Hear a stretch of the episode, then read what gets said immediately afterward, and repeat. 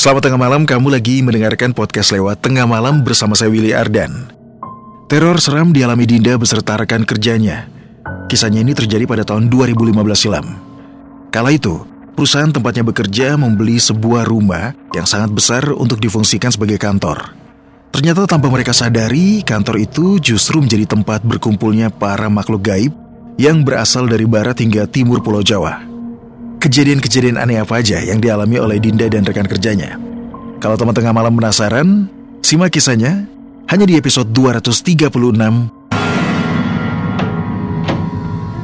Rumah Bekas Dukun Santet.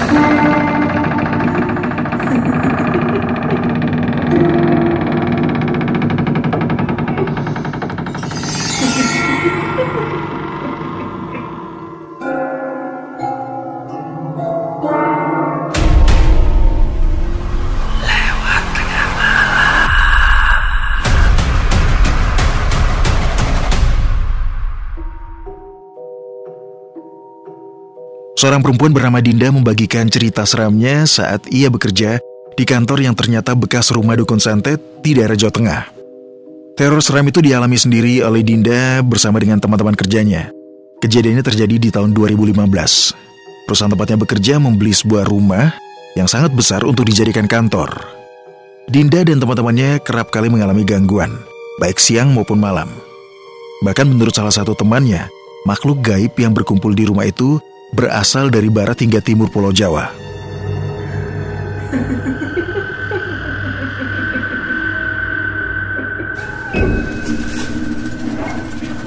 Dinda beserta 13 temannya bekerja di perusahaan berinisial CVN. Milik Pak Ben yang merupakan ayah dari temannya sekaligus rekan kerjanya juga yang bernama Isto dan Tius. Adapun nama sebelas rekan kerjanya Dinda ada Ariana yang merupakan kakak kandungnya, ada Willy, Kenny, Tommy, Albert yang memiliki kemampuan melihat makhluk gaib, terus juga ada Evan, Victor, Sean, Troy, Mario, dan Riano. Hari pertama berkantor di rumah seram itu, gangguan pertama dialami oleh Willy.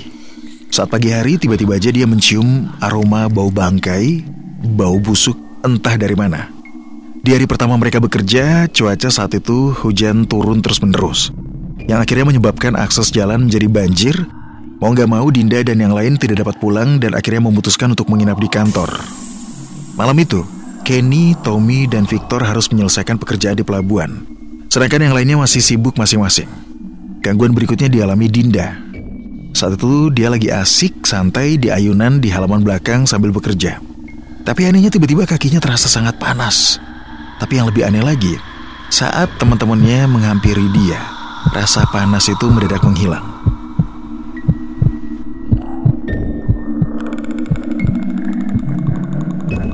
Setelah selesai makan malam, giliran Troy yang mengalami kejadian ganjil. Dia lagi asik duduk sendirian di halaman belakang. Dia mengira temannya dari pelabuhan sudah kembali karena saat itu muncul Kenny yang menghampiri dia dan ikut bersantai sambil ngobrol dan merokok bersama. Kemudian Troy mengingatkan Kenny untuk makan malam dulu. Lalu Kenny pun masuk dan dia bilang ingin makan malam. Tidak lama kemudian Troy pun ikut masuk ke dalam kantor. Namun saat di dalam dia justru tidak melihat keberadaan Kenny. Setelah bertanya kepada teman yang lain, mereka ternyata menjawab kalau Kenny masih ada di pelabuhan. Troy yang mendengar cerita itu jadi bingung dan shock. Padahal jelas sekali tadi Kenny datang dan duduk bersama-sama sambil ngobrol dan juga ikut merokok di halaman belakang. Karena kurang yakin, akhirnya Troy mencoba untuk video call dengan Kenny. Dan ternyata memang benar, Kenny sedang ada di pelabuhan. Malam itu suasana makin aneh. Saat Troy mengecek makanan di meja makan, dia melihat makanan itu tiba-tiba sudah habis. Padahal tidak ada orang yang sedang makan di meja makan. Ada juga satu kejadian aneh yang dialami oleh Albert. Dia melihat penampakan sosok wanita berjubah merah yang tingginya mencapai plafon kantor dengan rambut yang sangat panjang sekali dan menatap marah ke arah Albert.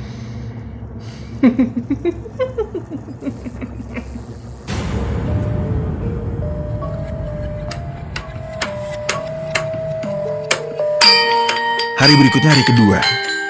Dinda mendengarkan sayup-sayup suara gamelan. Dia mencari sumber suara itu ke seluruh ruangan kantor. Namun anehnya dia tidak menemukan apa-apa. Ada juga kejadian seram yang dialami Mario dan Victor saat tiba di kantor. Saat itu Mario mengambil minum di dapur. Tiba-tiba badannya kaku. Sama sekali dia tidak bisa bergerak maupun berbicara. Mendadak muncul sosok laki-laki memakai kain kafan. Mukanya hancur penuh darah. Sosok itu terus bergerak mengelilingi Mario. Saat itu Mario hanya bisa melihat penampakan itu, sama sekali tidak bisa bergerak. Dalam kondisi tidak bisa melakukan apa pun, sosok seram itu berteriak tepat di depan wajah Mario. Tiba-tiba saja Mario bisa bergerak kembali dan dia berlari meninggalkan tempat itu. Teror seram yang terjadi di kantor itu belum berakhir.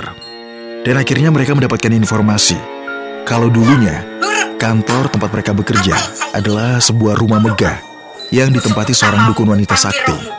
Bahkan saking hebatnya, Dukun wanita sakti itu bisa mengumpulkan makhluk gaib dari barat hingga timur Pulau Jawa. Nah, rupanya makhluk-makhluk gaib itu terjebak di dalam rumah itu.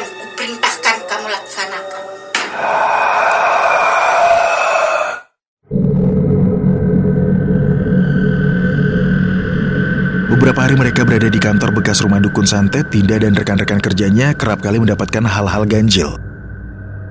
Ada satu kejadian aneh juga yang dialami oleh Dinda.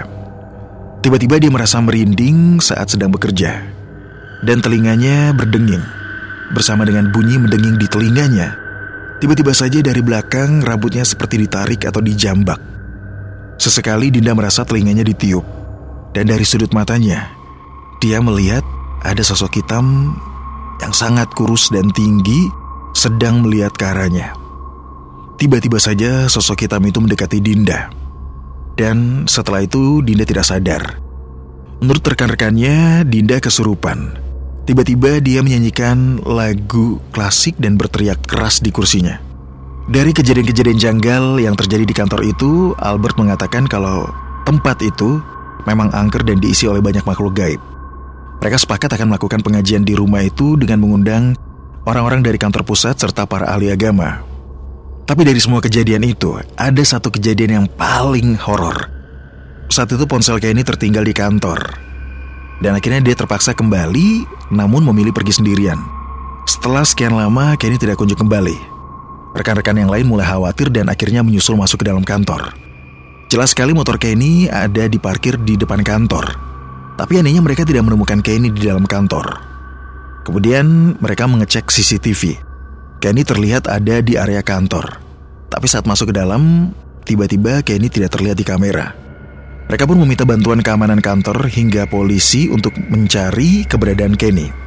Saat sedang dicari, Kenny tiba-tiba saja muncul di halaman belakang dalam kondisi tidak sadarkan diri. Dan saat tersadar, dia memuntahkan banyak sekali air seperti orang yang habis tenggelam. Padahal tubuhnya dalam kondisi kering, tidak basah. Kenny pun akhirnya dibawa pulang dan sampai di rumah dia bercerita kalau saat dia mengambil ponsel di dalam kantor, tiba-tiba dia menyeret kakinya ke halaman belakang. Kemudian dia merasa masuk ke dalam kolam yang sangat dalam. Padahal tidak ada kolam di area kantor.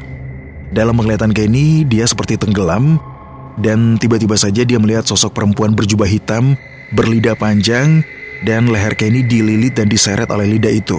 Tiba-tiba muncul ular putih dan menolong Kenny keluar dari kolam itu.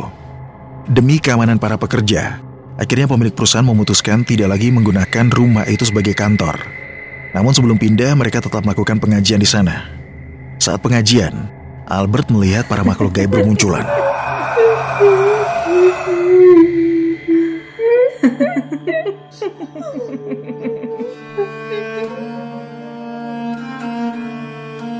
Selepas acara pengajian, supir pemilik perusahaan yaitu Pak Tomo mengatakan bahwa seharusnya rumah itu tidak boleh ditempati Menurutnya, rumah itu dulunya bekas rumah dukun santet perempuan berinisial Nyi SW pada tahun 1979. Mitos yang beredar, Nyi SW akan datang bila namanya disebut tiga kali. Sosok dukun sakti ini rupanya mati karena santetnya sendiri. Dia dihancurkan oleh makhluk peliharaannya sendiri. Persekutuan atau perjanjian dengan makhluk dari alam gaib memang hanya akan berakhir dengan kesialan, bahkan berujung pada maut. Teror seram di kantor bekas rumah dukun santet masih berlanjut hingga sekarang.